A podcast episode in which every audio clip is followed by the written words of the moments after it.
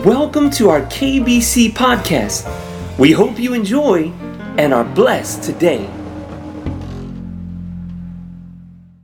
ニューライフセミナーの目標はまず神様を知るということ神様ご自身を知るそして自分を知るそして神様と自分との関係を知るそしてその中で自分が救われているということを知り確信するということそして私たちは自分の救いを確信したら誰かに伝える。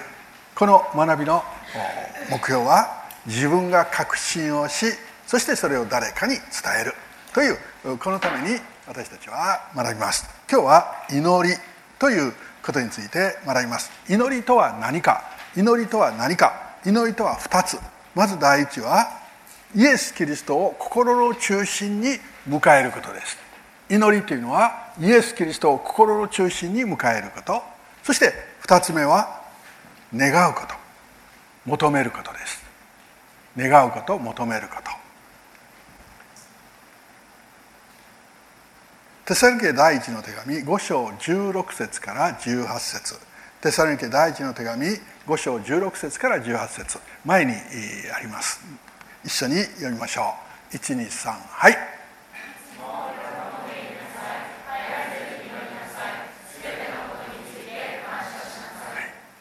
いつも喜んでいなさい。すべてのことについて感謝しなさい。これができるか？ということです。時々喜んでいる人はいます。でもいつもずっと喜び続ける。そして全てのことについて感謝しなさい。自分の都合のいいことが起こって感謝する。という人はいっぱいいます。でも聖書は言います。全てのことについて感謝しなさい。じゃあ不可能なことを聖書は言ってるのか。そうではないわけです。いつも喜ぶ全てのことについて感謝するこの2つをくっつけるのが真ん中。絶えず祈りなさい。じゃあ絶えず絶えずという言葉は切れ目なくっていうことです。切れ目なく。じゃあ私たちは切れ目なく祈れるかって。車を運転しながら、えー、こう目を閉じてシュワって。もう5秒でぶつかります。そして、えー、私たちは仕事をしている時に祈ってますか？仕事をしながら「イエス様」とかいろいろ願ったり求めたりしないわけです。そして食べてる時どうですか？皆さんは食べてる時祈りますか？時々食事の前の祈りすら忘れるのに3口ぐらい食べてあ今日祈ったかな？と思って口の中にいっぱい入れながら心の中で「主を今食べてる食事を感謝します」という、まあ、こういうことをするわけです。ですから絶えずと言ったらこう切れ目なくというのは実際できないわけです。これができなかったらいつも全てのことってできない。じゃあこの場合絶えずというのはもう絶えずです。ということは祈るというこの言葉が私たちの持ってるイメージと違うんだということなんですじゃあ聖書が言ってる祈るというのはどういうことかそれは心の中心にイエス様を迎えることだから私たちはまずイエス様あなたを愛します。あなたが私の主です。という告白をしていくわけその時心の中心にイエス様を迎える。そして私たちは全く意識してなくてもその思いの中にいるならばもう中心にイエス様いてくださるわけです。で私たちは心の中心にあるものが何かというのは何かが起こった時にはっきり分かります。階段をトントントントン急いで上がります。その時足を踏み外します。1段2段ぐらい。その時に私の心にあるものが行動に現れるわけです。人からどう見られているか人がどう評価されるかということをずっと心の中心に思っている人はひっくり返る。そして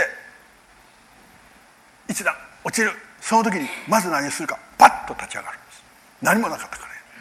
そしてトントントントンと歩いていってそして上まで行って影に行った。あいたたたたた。それ誰かが見てなかったか。見られたら恥ずかしい。という見られたら恥ずかしい。というそれがまず行動になって現れる。もし皆さんが1,000万円入ってるカバンを持って階段を上がってる。そしてひっくり返る。カバンがポンと向こうに行く。さあ皆さんはどうしますか？心にあるものが行動に現れるでしょ？もうそれは誰が見てようが関係1000万1000万あのカバンカバンカバンって言ってもうあのカバンを確保したらもうこうなってても確保したらそれでいいわけです。また体のことを一番気にしている人だったらあの1000万よりもあここ骨折してないかって。という人はあんまりいないですけども私は心の中に中心に何があるかということによってその行動が現れる。だからその時に階段からちょっとこう落ちた。その時に私たちは「主よ」その後何かを願うんじゃなくて「主よ」また「イエス様」というそれが出てくる。心の中心に何があるか。絶えず祈りなさい。というのは普段は何にもない忘れてるように見える。でも何かがあった時に私たちが何を言うか「イエス様。感謝します」でもいいでしょう「イエス様助けてください」でもいいでしょう「イエス様」と言うっていうことなんですだから一番真実な祈りっていうのは何か。昔の人は言いました。井戸から落ちた時だ。井戸からバーッと落ちる。落ちた時にそこに着くまでに何というか「主よ!」ってこう一番真実な祈り。もうそこにはきれいな言葉も立派な言葉もないわけです。天に増します我らの御父よ。恩寵深く我らを見守り支えてくださるというそんなん言ってたらドーンと落ちてるわけですね。そこで「主よ!」さち私たちはその時何を心の中心とし何に目を向けるか。絶えず祈るというのは心の中心にイエス様を迎えてる。そしたら私たちは目の前で自分の都合が悪いと思うようなことが起こっても喜ぶことができる。主が真ん中にいてくださる。だったらそれを私たちは喜ぶことができる。そして何かがあった。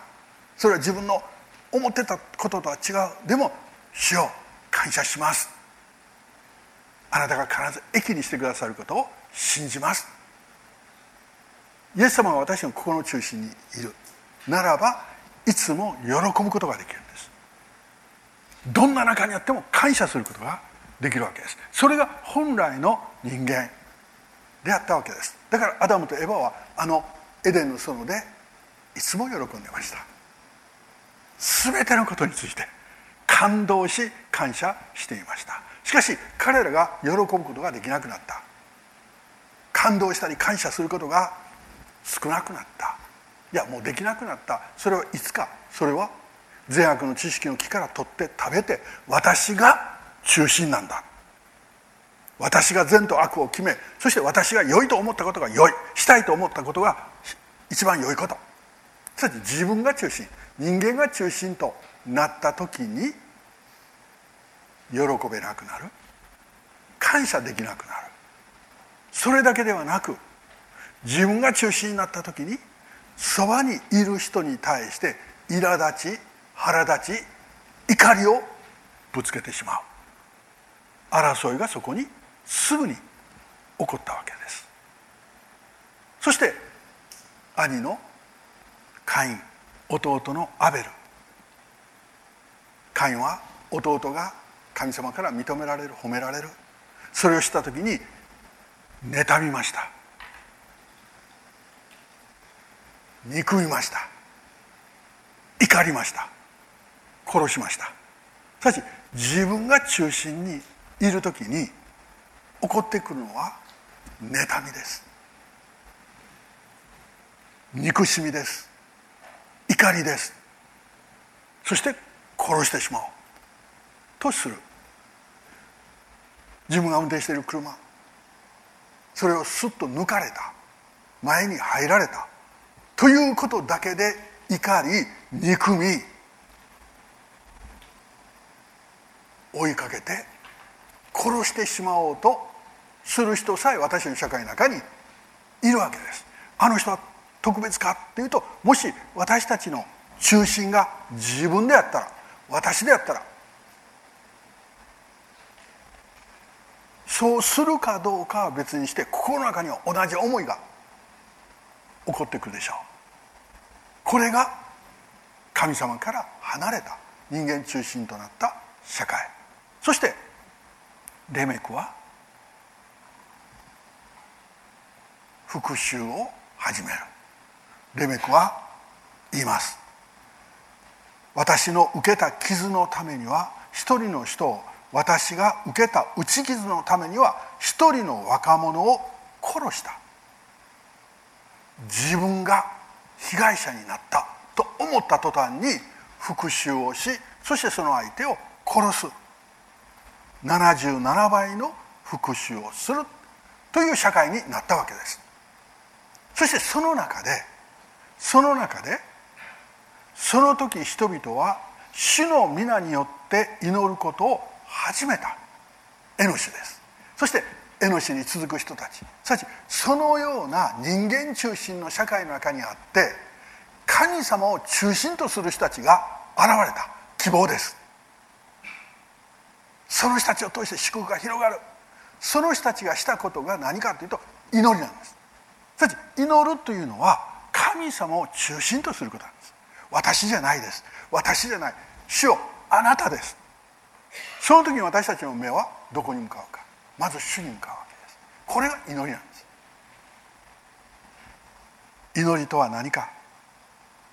イエス・キリストを心の中心に迎えること。イエス様今あなたを心の中心に迎えます。というここから始まるわけです。あなたが私の主です。ということから始まるわけです。これが祈りです。だから私たちが互いに「私の主はイエス様です」と告白する。この告白こそ祈りなんです。祈りなんです。そこから私たちの視点が変わり私たちの思いが変わっていく。祈り。それはイエス・キリストを心の中心に迎えること。そして祈り。それは願うこと求めることです。ヨハネの16章の24節。ヨハネの16章の24節。じゃあみんなでやりましょう。あなた方は今まで何も私の名によって求めたことはありません。求めなさい。そうすれば受けるのです。それはあなた方の喜びが満ち満ちたものとなるためです。神様はどのような方なのか。私たちを喜ばせたいんです。神様はどのような方なのか。私たちが喜んでいるのを見て喜んでくださるお方なんです。親は多くの親はそのように願います。子供が不機嫌な顔してる苦しそうな顔してる辛そうな顔してるもう悩んでる顔を見る。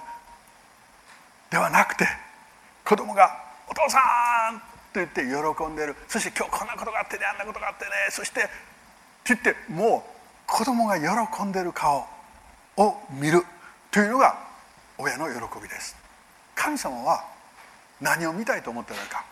私たちを喜ばせたいんです。喜ばせたいんです。だから祈りなさい。私たちは時に困難に遭う。難しい出来事に遭う。私たちは辛いと思うようなことにも遭う。自分の力でどうしようもできない不可能と思うようなことに遭う。じゃあ私たちは悩むのか思い煩うのか心配するのか自分の殻に閉じこもるのかそうではなくて神様は求めなさい。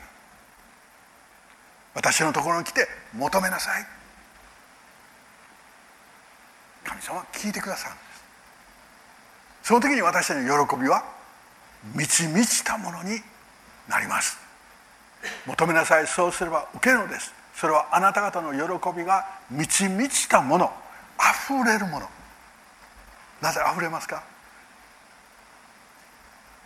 祈り。私たちが願ったこと求めたこと与えられたことがある人いいでしょう。それは私たちどんな喜びを経験するかというとその願ったもの求めたものを得たという喜びだけじゃないんです。主が聞いてくださった。実はそっちの方が大きいわけです。得たものはいつか消えるでしょう。得た安心っていうのはまたいつか変わっていくでしょう。でも主が聞いてくださった。主が耳を傾けそして答えてくださった。すなわち自分と神様との関係の中で私たちはもっと大きな喜びを得ることができるわけです。神はそれを見てまた喜ばれる。だから祈り。というのは求めること願うことです。横の聖書の括弧の中に絶えず祈りなさいと書いてください。そしてもう一つ求めなさいそうすれば受けるのですと書いてください。絶えず祈りなさい求めなさい。そうすれば受けるのです。テサロニケの第一の5章の17節とヨハネの16章の24節です。そして祈るということにおいて大切なことが2つあります。祈る時に大切なことが2つあります。それはまず1つはイエス・キリストの名によって祈る。ということ。そして2つ目は「アーメン」ということ。だから私たちは祈る時必ずそうしますね。最後にイエス・キリストの名前によって祈ります。そして「アーメン」というこれが祈りにおいて一番大事なんです。イエス・キリストの名によって祈る。マタイの21章の22節。あなた方が信じて求めるなら何でも与えられるのです。そしてヨハネの福音書14章の14節。ヨハネの福音書14章の14節。じゃあみんなで読みましょう。あなた方が私の名によって何かを私に求めるなら私はそれをしましょう。イエス・キリストの名によって祈る。それはイエス・キリストの約束なんです。あなた方が私イエス・キリストの名によって祈るなら私はそれをしましょう。と言われたんです。なぜか。なぜイエス様はこう言われたかっていうと限界がない。主が与えてくださるものに限界がないということなんです。神様私の名によってお願いしますと言ったらもう全部ダメです。私こんな立派なことしました。私はこんな素晴らしいことをしています。神様認めてください。そして私に答えてください。と言ったらそんなのダメでしょ。イエス・キリスト。完全なお方。このお方の名によって私たちは求める時答えられるんです。例えて言うと銀行に行くようなものです。私の預金通帳を持って印鑑を持って銀行に行けばお金を下ろすことができます。どれぐらい？その通帳の中に入っている金額です。今皆さんが想像しているぐらいの金額しか入ってません、まあ、どれぐらい想像したでしょうか。ほんの少しです。でもイエス・キリストは私の名によって求めなさい。と言われたのはイエス様の名前を私に預けてくださった。名前を預けてくださったということはイエス・キリストの預金通帳を印鑑とともに私に預けてくれたんです。その預金通帳にはどれだけの金額が書いてあるか今ニヤッとした人でしょ？信じるだけ書いてあるんです。ゼロが。私たちが信じることができるだけ。だから1億円主は必ず与えてくださいと信じる。なら与えられるんです。2億円？それすごい金額でしょ？与えられる。私は与えられたでしょ？街道のための献金した時実は私は2億を神様に願ったんです。皆さんにも言いました。その時献金と教会祭で2億円。信じるだけ。だったらあとゼロ一つ付け加えてよかったなと思う思うん。でもそれ本当に信じることできるかっていうこと。です私は。その時信じたのはそして本当に必要だったのはその金額です。だからその金額を願った。その時神様は預けてくださったわけです。預金通帳の中には信じるだけのゼロがついてる。そして神様は印鑑とともに私に預けてくださった。本郷さん、えー、石原兄弟に預金通帳と印鑑預けることできますか？絶対嫌です。そんなに入ってる？絶対無理。どうして？はっきり言ってもらっていいよ私のだからです。そう私のだけはい、えー、預けれないんですね。はい。じゃあ石原兄弟。じゃあ美樹さんに預金通帳と印鑑預けることできますか？無理です。どうして？えー、自分の家庭の 必要があるので。必要があるから。で預けてどうするかちょっと信用できないからでしょ？あのまず引き出されるかなと。ねえそう。引き出されたら自分の家庭困るでしょ？誰だったら預けることできます？顔見てください。誰だったら。この辺に信頼できそうな人いますよ？こっちにもこっちにはいないか。いいでしょ？なかなかいないね。はい。いないんですよじゃあ聞いてみるね。奥さんだったら？妻ならはいポンポン預けてます。そうですね。はい。ということなんです。ということはそれを預けるということは信頼していなかったら預けられないんです。だから石原兄弟は妻以外の人はこの中で誰も信頼してないと。いうことになるわけです。じゃあイエス・キリストはどうされたかあなた方が私の名を使っていいと言われた。私はあなた方に私の名を預ける。そしてあなたの必要なものを願いなさい求めなさいと言われた。私たちは祈るとか求めるという時に自分の信仰が大きいとか小さいとかなんかそんなことばっかり考えてしまう。違う。私がイエス様を信じるよりも先にイエス様が私を信頼してくれたんです。信じてくれてるんです。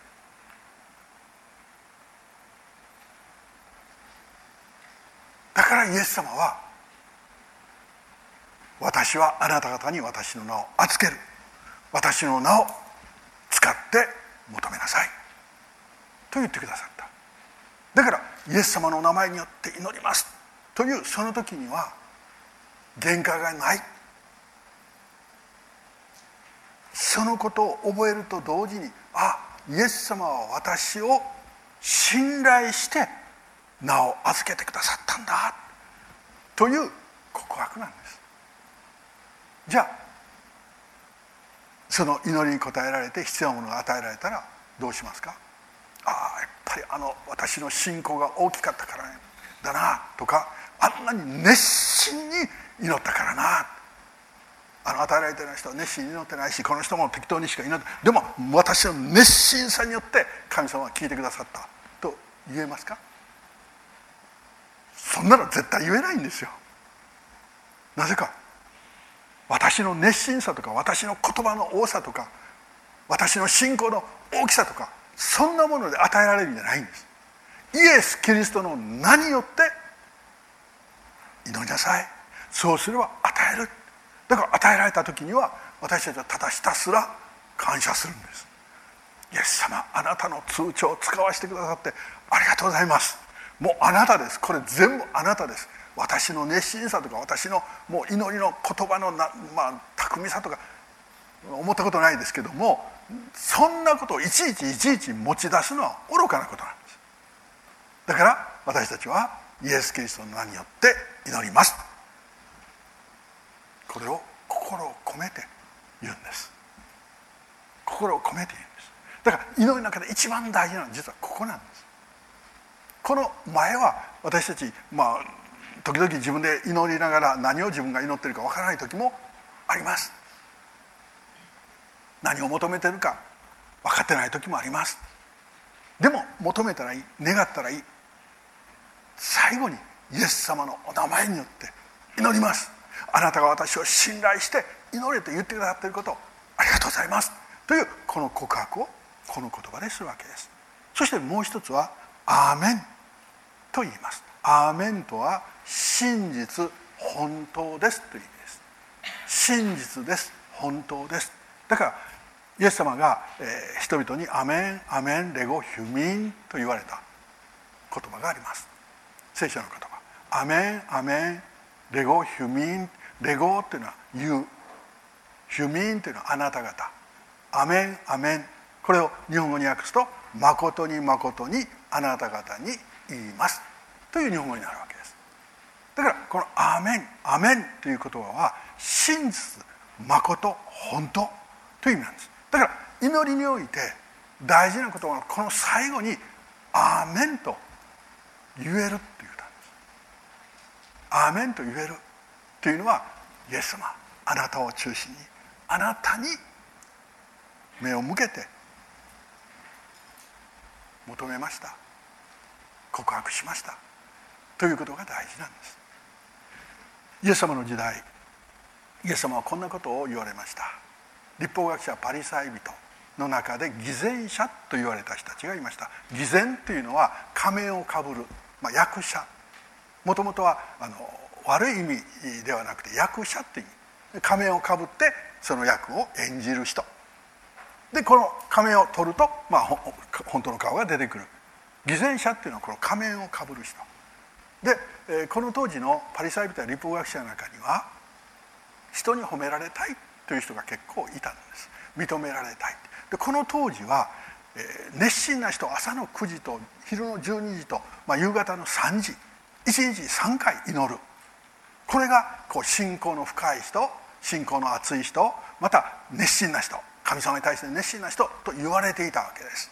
でこの人たちは9時15分ぐらい前になる、まあ、私の社会ちょっとイメージちょっとそれに例えてみますね。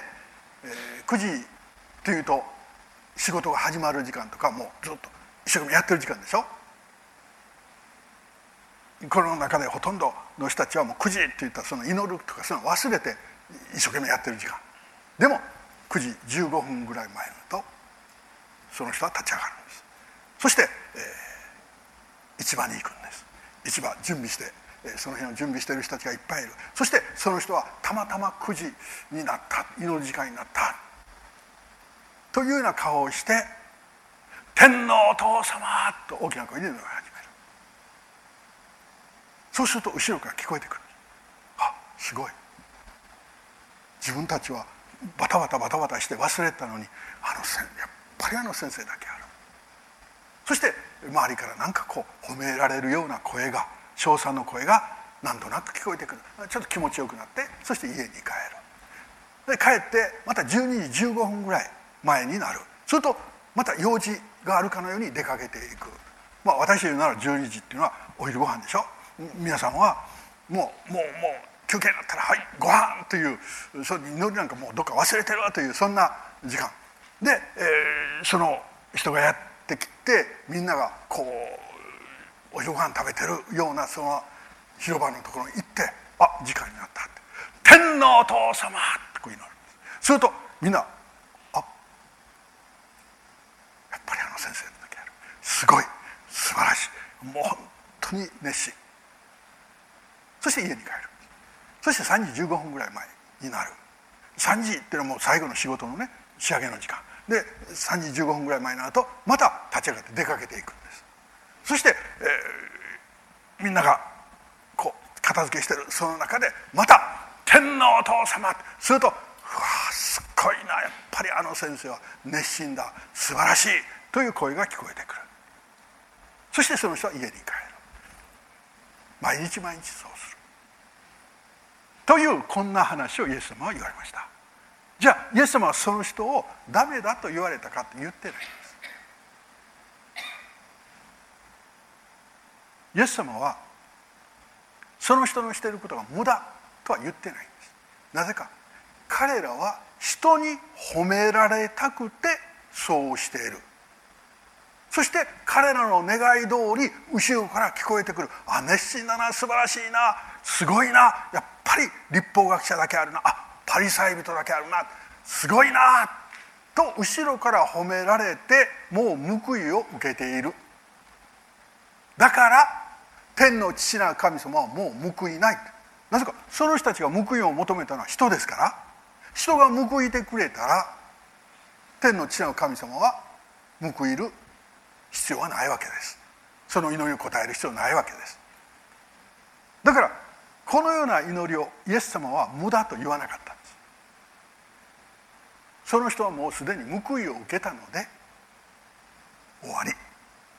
ということは私たちは祈りにおいて誰に聞いてほしいのか誰に答えてほしいのかということなんです。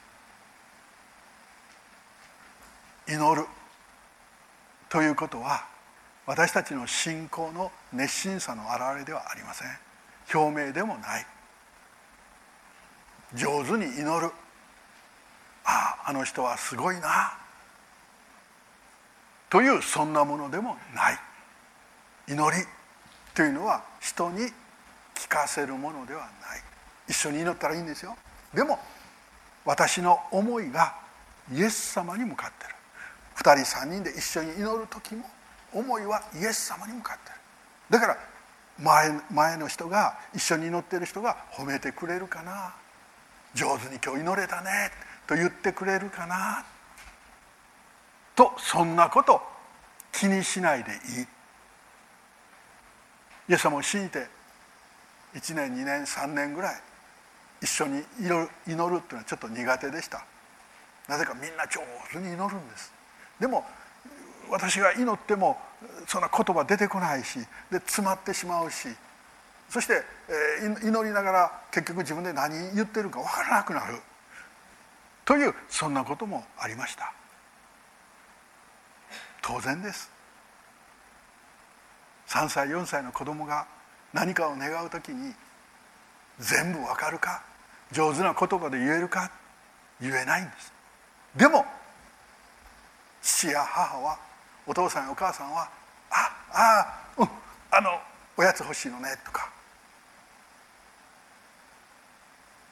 本人も何言ってるかわからない。けれども親はちゃんとそれが分かるんです。子供は言わない方がいいでしょうか？黙ってる方がいいでしょうか？言ったらいいんです。だからイエス様を信じて1年2年上手に祈れない。そんなことどうでもいいことなんです。他の人のようにうまく祈れない。どうでもいいことなんなぜか主に私たちは祈ってるわけです。だから私の父は神様は私の心の奥底まで全部ご存知で私が何を祈っていいかわからない時も精霊の助けによってちゃんと祈らせてくださる。ちゃんとというのはちゃんと受け取ってくださるということです。これが祈りです。だから上手な祈り。というのはない。立派な祈りというのもない。それが「アーメン」ということ。アーメン。それは真実です。本当です。だから最後に「アーメン」というわけです。だから皆さんも自分で何を祈ったかわからない。もうどう祈っていくかもわからない。死に滅裂になった。そしたらもうイエス様の名前によって祈ります「アメン」と言ったらいいんです。でそれでちゃんと届きますから「アーメン」それは真実です。本当です。そして私たちは2人3人4人5人一緒に祈る時最後に「アーメン」と言いますね。もし最後「アーメン」と言わなかったら相手の人の祈りは真実ではないということです。私はその祈りに加わりませんということです。純ちゃんが「一緒に祈ってください」って言って一緒に祈る。その時に純ちゃんがもう夫がもう憎くて憎くて仕方ありません。主をどうぞあの夫をもうもっと苦しめてください。と一生懸命祈ったとしますね。でイエス様の名前によって祈ります「アーメン」言った時私は「アーメンって言ったらどうなるでしょう本当です真実ですじゃあ私はどうしますか言わないんです黙ってるんです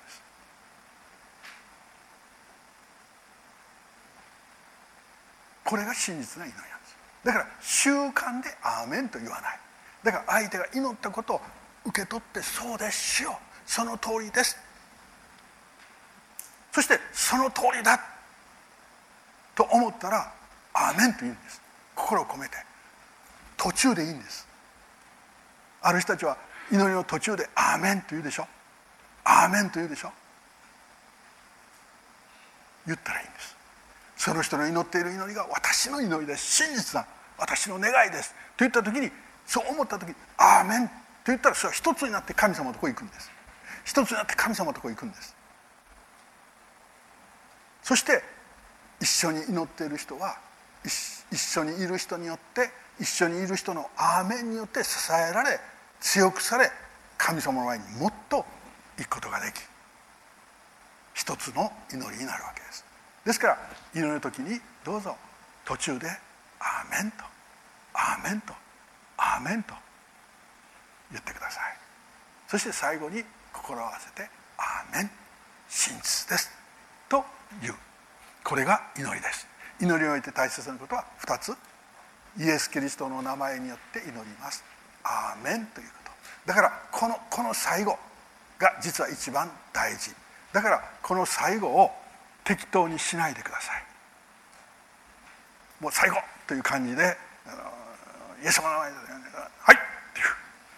じゃなくてここここだけはここだけは心を込めてここだけは心を込めて変ですけれども言ってください。これが祈りにおいて大事なこと。大切な2つのことです。先ほどの聖書箇所ヨハネの14章の14節。2つ目の聖書の箇所はヨハネの14章の14節。そして私たちはいつ何を祈りますか？いつ祈りますか？一人で密室で祈ります。隠れたところで見ておられる父が報いてくださる。そしていつ何を祈るか。一人で密室で隠れたところで見ておられる父に祈ります。そうすれば父は報いてくださる。だから神様を中心としてただ神様だけに思いを向けて祈ります。だから、えー、集中して祈るといいですね。そのための場所とかそのための環境というのは大事です。QT をする時と同じです。スマホは時間関係なく届きます。宣伝は時間関係なくスマホに届きます。その度にバイブになったりまたある人は音がしたり。もうあの音が一回すると集中できなくなるんです。気になって仕方がない。そして見る宣伝だった。もうなんだと思いながらまた祈る。やっぱりこれ私の感覚で言うとイエス様に申し訳ないんですね。私が純ちゃんと話しててそして私の携帯あのスマホになんか着信が入る。そのたんびに話してる時に私が見てであ、まあ、さっきの続き。でまた話してまた見る。あごめんごめんさっきの続き。どうですか？これ3回して。そう聞いてない。関わることができてない。だから祈る時も同じです。イエス様に思い向けるわけです。ですからそれはもう聞こえないところ。祈ってる時ぐらいスマホいらない。QT してる時ぐらいいらない。それが本当の自由です。それらのものに私たちは縛られない。というこのこと。一人で密室で祈ります。そして二人で家庭で祈ります。マタイの18章の19節。マタイの18章の19節を見ましょう。じゃあ一緒に「誠にあなた方にもう一度告げます」もしあなた方のうち2人がどんなことでも地上で心を一つにして祈るなら天におられる私の父はそれを叶えてくださいます。小空兄弟地上で心を一つにできる人は誰ですか？ですね。その時にいや隣にいる忠美君です。と言ったらまあちょっとやっぱり問題ですね。あ今結婚してる人ですよ。結婚してる人。妻です。だから妻。と共に家庭で2人で心を一つにして祈る。そうすると主は聞いてくださる。天におられる私の父はそれを叶えてくださる。だから家庭で夫婦が一つ心になって祈ることができる。というこんな時が持てたらいいなと思います。一日一度朝食事の時でもいいです。どんな時でもいいです。その時に祈る。それを主は聞いてくださる。妻と一緒に祈る時もう祈ることは決まっています。神様務む通る順平望む力それぞれの場所で今日を守ってください。それだけです。でも神様言われた。地上で心を一つにして祈るなら主は聞いてくださる。だから私たち夫婦の一つになる祈りは子供たちのため。にそれは小さな時から今も同じです。今もそのことを祈り続ける。そして委ねる。神様は地上で心を一つにできる人がいる。夫婦ならその夫婦が一つ心になって祈りなさい。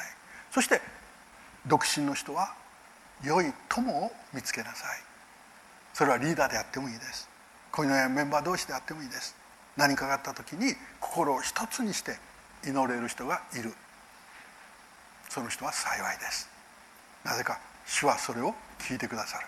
二人の真ん中に主がおられそして主はそれを祝福してくださる。3番目に大勢で教会で祈ります。使徒の12章の5節。使徒の12章の5節。そこを読みましょう。こうしてペテロは牢に閉じ込められていた。教会は彼のために神に熱心に祈り続けていた。教会群れが集まって神に熱心に祈り続けていた。ペテロこの人は捕らえられました。このペテロが捕らえられる前ヤコブ弟子の一人ヤコブが捕らえられそして殺されました。そしてペテロは捕らえられた。ということはペテロもまた殺されるかもしれない。というその状況の中で人々は何をしたか。人々は権力を持っていません。教会の人たちはコネもありません。国の裁判をする人たちに言いに行くわけにはいかない。それが一番幸いなんです。人に頼らないで。その一人一人は一緒に集まって祈り会をしたんです。一緒に集まって大勢の人が祈り会をしたんです。これが教会です。これが神の国の最も素晴らしい姿です。なぜかその一人一人は全員が神を中心にしてるんです。人じゃない。神ご自身です。その人たちが集まったその教会。ここに神の国があるわけです。絵の人たちがいるわけです。主の皆によって祈る。神はそれを喜んでくださる。教会はこの地上で神様が見て聞いて喜んでくださる。それは人々が集まる時。その時に教会は教会としての本当の姿を持ちます。このペテロが捕らえられた時この時教会は一緒に大勢の人が集まって祈りました。私の教会の原動力はプレイヤーミーティングです。土曜日の朝。以前はプレイヤーミーティングが30人40人ぐらいの時はずっと続きました。でも500人置けたるというそのために50人を超えて死を与えてください。と願いました。私は勝手に一人の人が10人を受け取るというそんな勝手な思いを持ってます。だから祈る人が40人プレイヤーミーティングにいたら神様400人与えてくださいますね。今60人集まってます。60人の人たちがあのプレイヤーミーティングに集まる。ということは神様もう600人与えてくださるんですね。そこで取り足祈ってる人たちがいる。そこで心を一つに祈ってる人たちがいる。あのプレイヤーミーティングの時に個人的な祈りっていうのはほとんどありません。プレイヤーミーティングの時に自分のための祈りの時間というのは終わってからです。あの45分ないし50分はこの国のためであったり町のためであったりまた教会のビジョンのためであったりまたこんな覚えてる。一人一人のためであったりさち自分以外の人たちのために祈る時間なんです。神様の計画がなるように祈る時間なんです。まさに神を中心としている人たちです。イエス・キリストを中心としている人たちです。神様はその祈りを喜んでくださるわけです。そしてそこから私教会はいつも力を与えられ前進していきます。プレイヤーミーティングは地味な時間です。でも教会の中で一番燃える時間です。神様は私教会はその祈りを通して今まで導き続けてくださいました。60人70人プレイヤーミーティングに80人100人の人が来たら1000人受け取るのも近い。私はそんな思いでプレイヤーミーティングに参加しています。大勢で教会で祈ります。迫害が起こった時何かが起こった時起こらない時も一緒に集まって祈ります。いつ祈りますか？一人で密室で二人で家庭でまた二人で心を合わせて大勢で教会で祈ります。何を祈りますか？ある人はそんな5分も10分も祈ることあるんですか？私なんかもうあれしてくださいこれしてくださいと言っても1分か2分で祈ることなくなります。確かにそうです。願うという自分のために求めるということであればもう2分もあったら全部言ってしまいます。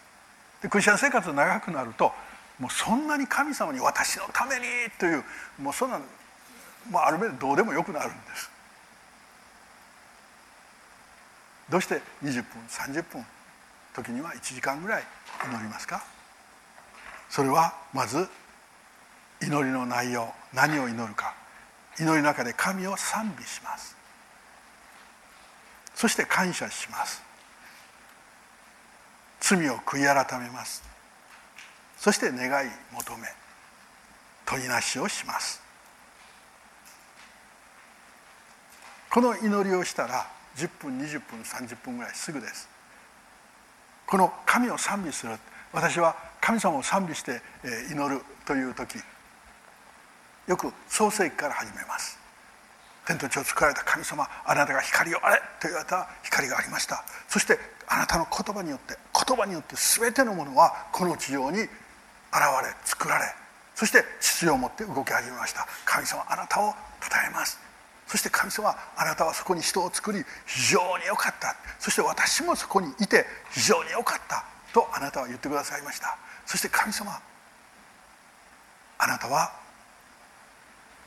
アブラハムに私はあなたを祝福する。あなたの子孫を祝福する全世界を子孫を通して祝福すると言われそしてその契約約束をもうずっと今に至るまで守ってくださるお方です。そしてあのイスラエルの民がエジプトで苦しんだ時モーセを立て神様に叫んだ時モーセが先頭に立って約束の地に向かっていくあの時航海を2つに分けられました。あなたはあのエジプトの王よりも力るお方です。そして神様40年の間彼らは飢えることもなくまた倒れることもありませんでした。毎日毎日マナーを与え神様が毎日毎日水を与えられました。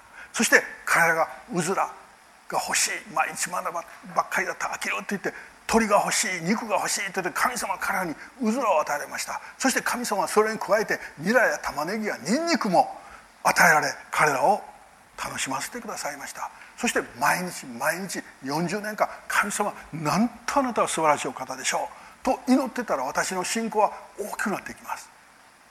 どうして？まあ私で言えば老後のことで心配するのか。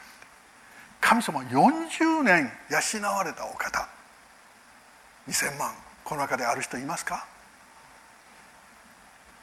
？60歳を超えて2000万なければならないとある人が言いました。ということはこの辺全員全滅です。誰を見るかですけど。でもそんなのはなかっても私たちは安心していきます。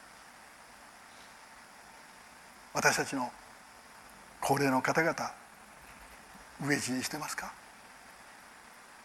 ちゃんと生きてます。ちゃんと礼拝してます。神様が必要を与えてくださる。いろんな方法でいろんな方法で。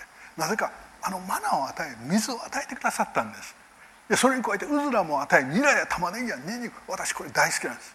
神様ニラや玉ねぎやニンニク。神様はそんなもの我慢せえと言わなかった。もっと美味しく食べなさい。と言ってくださったお方。この神様を賛美する時私たちの信仰大きくな信頼大きくなるでしょ？事実を事実として認めるのが信仰ですから。で今でやっと出エジ時なんです。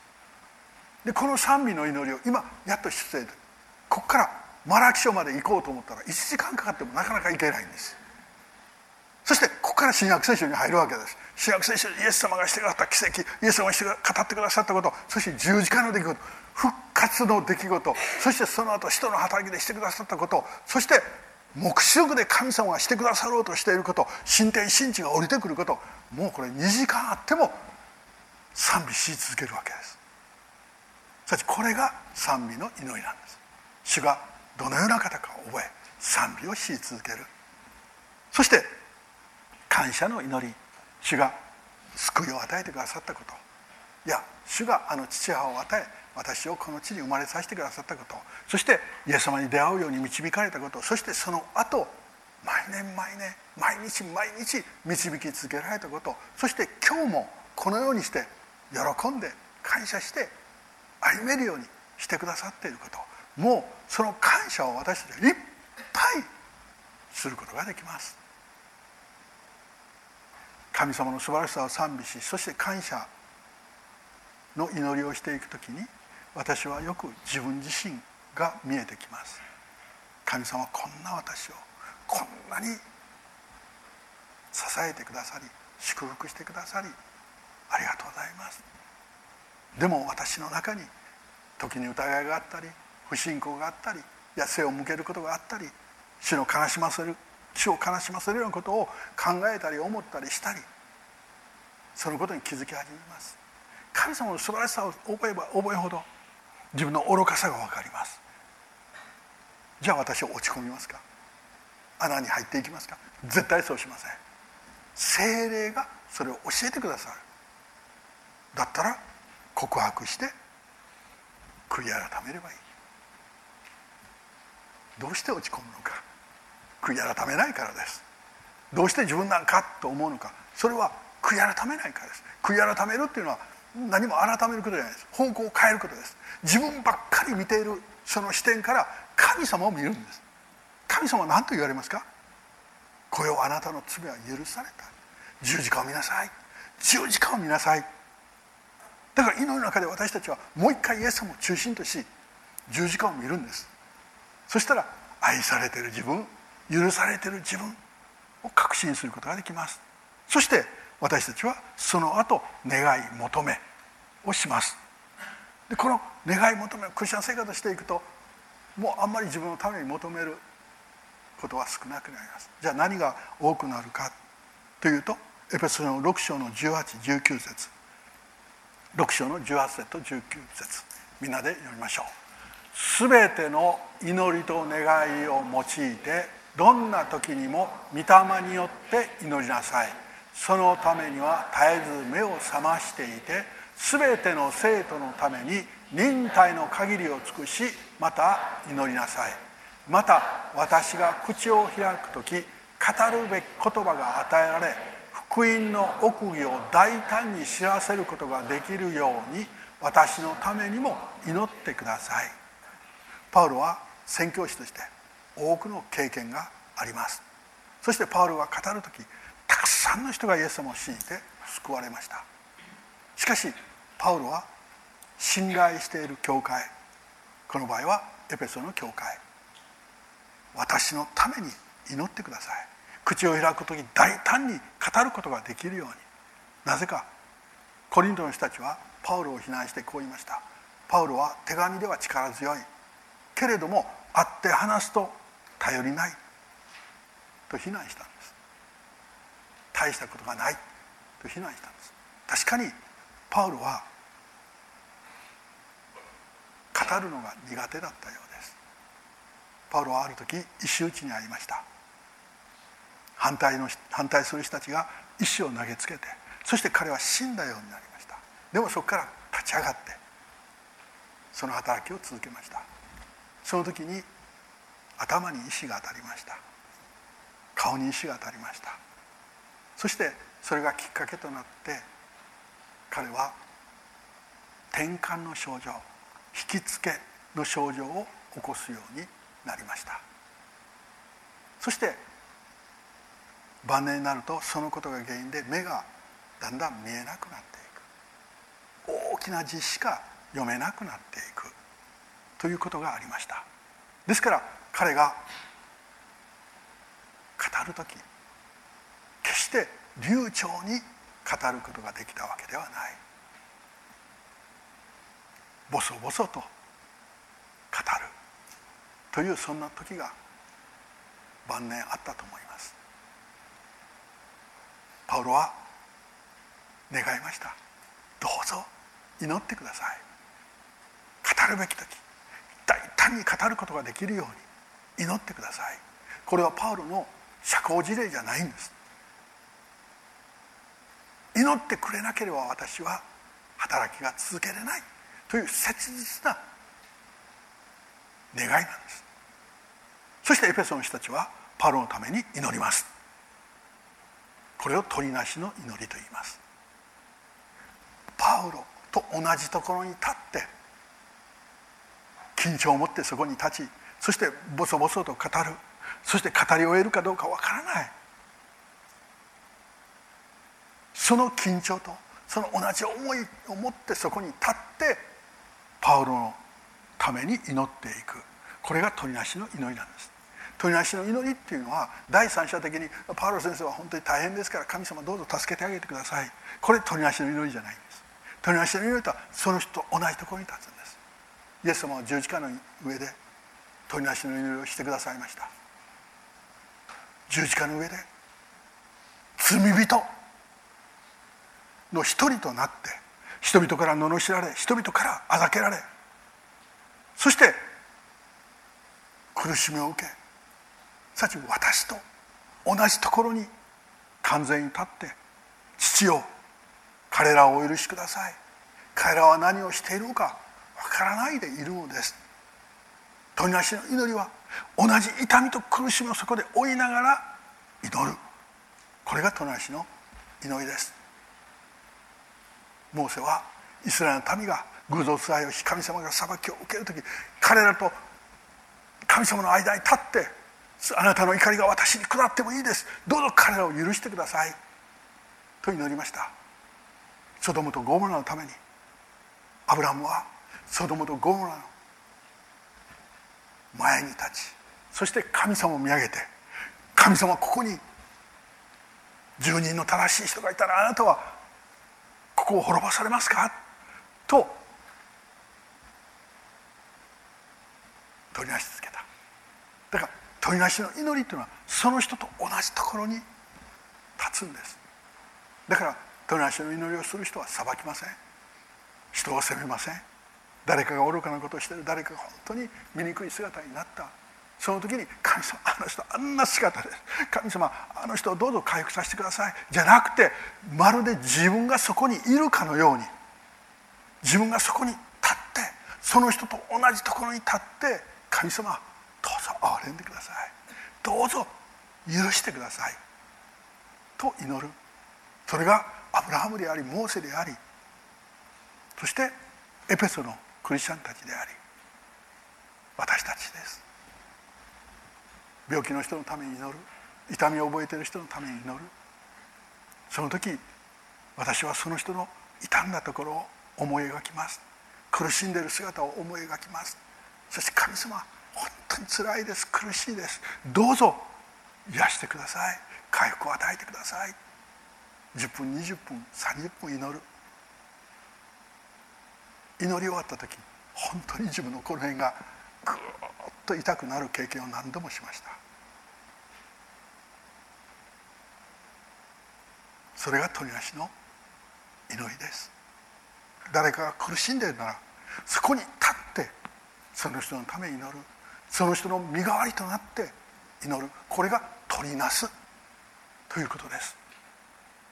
私の教会にはそのような取りなしがたくさんいます。だから私たちは一人一人は立ちそこで歩み続けることができます。こんな中にある方々大丈夫です。あなたのために取りなしている人がいます。苦しみの中にいる人たち大丈夫です。あなたのために取りなしている人がいます。何を祈るか。神を賛美する感謝する悔い改めるそして願い求め取りなし祈る。そして神様の祈りの答え。神様は聞いてくださっています。祈りを絶対聞いてくださって。これが主の約束です。宣言です。そして答えには3種類あります。願い通り答えられる。待ちなさいと答えられる。ダメですと答えられる。願い通り答えられる。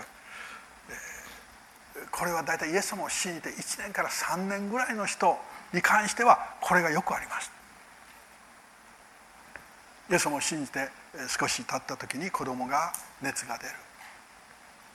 その時に必死で「神様あなたが子供の熱を下げてください」と祈る時神様の熱を下げてくださる。その時にその人は神様との関係というのをここで経験し確信していくことができる。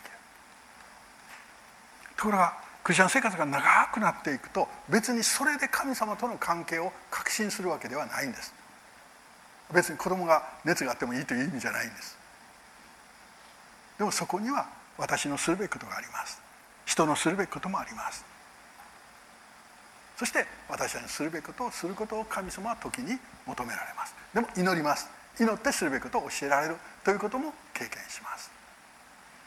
だからクリスチャン生活が長くなっていくといわゆるこう願いとか求めをすぐに神様が聞いてくださるということは少なくなっていきます。なぜか別にそれに頼るわけではないからです。そこでどう思ってるかというとあ知っていてくだされば大丈夫です。主よあなたが知っていてくださっている。もうそれで十分です。とクリスチャン生活が長くなるということができるようになります。イエス様を中心にしますから。私の願い通りしてくださる神様でなくていいわけです。そんな申し訳ないことないわけです。神様は神様です。私を愛して必ず益にしてくださる。願い通り答えてくださる。そして待ちなさいと答えられる。私たちはせっかちです。神様私宣教師になりたいです。明日行きます。行かしてください。って言った時に神様は何と言われますか？謙信君待ちなさい。何をしなさいと言いますか？そう準備しなさい。当たり前のことなんです。でも私たちは神様結婚させてください。明日とか言ってですね。いや相手もいないのにどうするの？ということになるわけです。待ちなさい。準備しなさい。時を過ごしなさい。私たちはその良い時を過ごす。街道が本当であれば今年の3月にはもうここがなくなって建築が始まっているはずでした。でも神様は待ちなさいと言われました。それは私にとってものすごく苦しいことでした。教会の人たちの願いがある期待がある。そしていろんなことをもう街道壊すということで準備してチャペルトもしたしいろんなこと。だから神様どうしてこの時ですか？でも神様を待ちなさいと言われました。そして新しい設計士そしてその方と話していく時により豊かなアイデアそして使いやすいものいっぱい教えられてきました。そして良いものができる。さらに良いものができる。という思いで今いっぱいです。待ちなさい。神様は絶対無意味に無駄に待ちなさいと言わない。神様には計画があり良いものを与えようとしている。もっと良いものを与えようとしている。良いお方です。そして3番目は「ダメです」と言われる。パウロは自分のあの引きつけの症状のためにまた目の病のために神様に祈りました。これを取り去ってください。これを取り去ってください。でも神様は彼に言われました。私の恵みはあなたに十分である。パウロはそれを聞いた時分かりました。そして彼は一生その病と共に過ごしました。これは不思議なことです。パウロが誰かのために祈るとその人は癒されたんです。パウロが本当に大きな重い病の人のために祈るとその人は回復したんです。それが1回や2回じゃなくてもう毎日のように起こり続けている。でもその当の本人がその引きつけ転換の症状を持ってる。つまずきにならないですか？と彼は祈りました。でも神様は恵みは十分である。なぜか癒すのはパウロではない。主である。パウロの病気を見たら誰でも分かります。パウロは自分の病気さえ癒せないのか。パウロは言うでしょう。そうです。癒されるのは主です。そしてあなたの恵みはもう十分だと。言われた。だから私はこれでいいんです。じゃあ神様はそれで耐えようと言われたか。そうではなくて第2回伝道旅行の時に神様はルカという医者を送られたんです。あのルカの福音書を書いたルカです。そしてパウロと共にあの最後の牢獄にまでルカは一緒に行くんです。そしてパウロが宣教していくところどこにでもルカはスッと横に立ってる。でも聖書の中でルカが何かを話したとか一切出てこないんです。いつもパウロの横に立って。そしてパウロがその症状ぐーっと引きつけのような状態になればルカがスッとそれを支え医者としてパウロを守り続けたんです。しかし神様は恵みは十分である。そう言われ助けてを送られたんです。そしてその助けて協力者ともにパウロは主を中心として働きができた。私にも同じトゲがあります。それは車用意するということです。乗り物用意するということです。記憶の中で2歳3歳ぐらいからこの車酔いは始まりました。そしてもう真っ青になって戻す。そして小学校に入ってもその少女が続く。父は私言いました。お前の精神がたるんでるからや。もっと精神強くなれ。強くなる強くなる強くなる。って言ってバスに乗ろうとするとあの排気ガスだけでうっとなっていく。もうあのシートのあの匂いでもう全然ダメ。10分バスが走り始めるともう袋をそして1時間半ぐらいかかって現地に着いたらもうフラフラで私は降りる。そしてそこでずっと寝てる。そしてみんなが帰ってくる。また乗る。そして1時間ぐらい走る。また私は酔う現地に行く。私は寝てる。私の遠足っていうのは寝てる遠足でした。そして母は言いました。大丈夫。中学校になったら中学生ぐらいになったら治るから。治りませんでした。そして多くの人たちは「いや大人になったら大人になったらもうどんなに寄ってた人でも酔わなくなるから」って私は治りませんでした。もっとひどくなりました。そして今も車酔いはあります。JR でさえ15分乗ると気分が悪くなります。だからここから大阪に行くのにどれだけ駅を降りないといけないか。それは私にとって幸いなことです。だから私は旅行大嫌いです。乗り物大嫌いです。もし大好きだったら何が起こると思いますか？海外宣教地訪問に行きます。あそこにもここにもそして来てほしいと言われるところもうずっと私は言ってるでしょうね。半分遊びに行かないか分かりません私の場合ですよ。私は一切行けない。行かない。その代わり何をするか送り出すことを考え始め送り出すことをずっと考え続けています。今日もタイに行きました。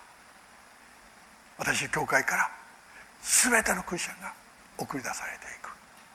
神様はそのようにしてくださって私はここにいてその人たちの背中を見ながら祝福を祈っていく。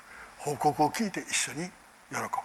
でも神様は助けてを与えてくださいました。私は今東京にも行きます。招かれて九州にも行きます。そしてイスラエルにも何度も行きました。どうして行けるようになったかというと教会メンバーの一人が私に合う酔い止めの薬を見つけてくれたんです。液体の。そしてそれを飲むと。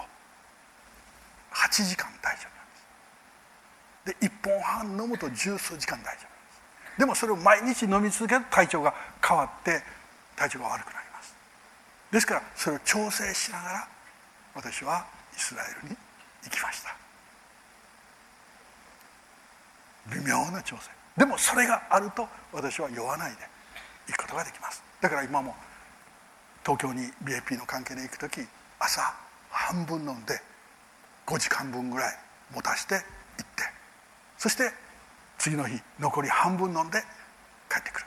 というそういうその人は私のためにそれを見つけてくれました。そして見つけるだけではなくて年に何回か5本入った。それが10パック。これをプレゼントしてくれるんです。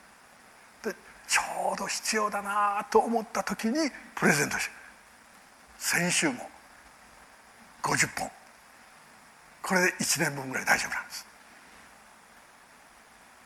本当にタイミングよく神様は助けてを与えてくださる。だから私にとって神様はダメですと言われ酔わないようにしてください。とクリスチャンになりそして牧師をしていく中で何度祈ったか。でも神様はダメです。その他の祈りをもたくさん聞いてください。でもそれは私にとって幸い。今もそれは私にとって幸い。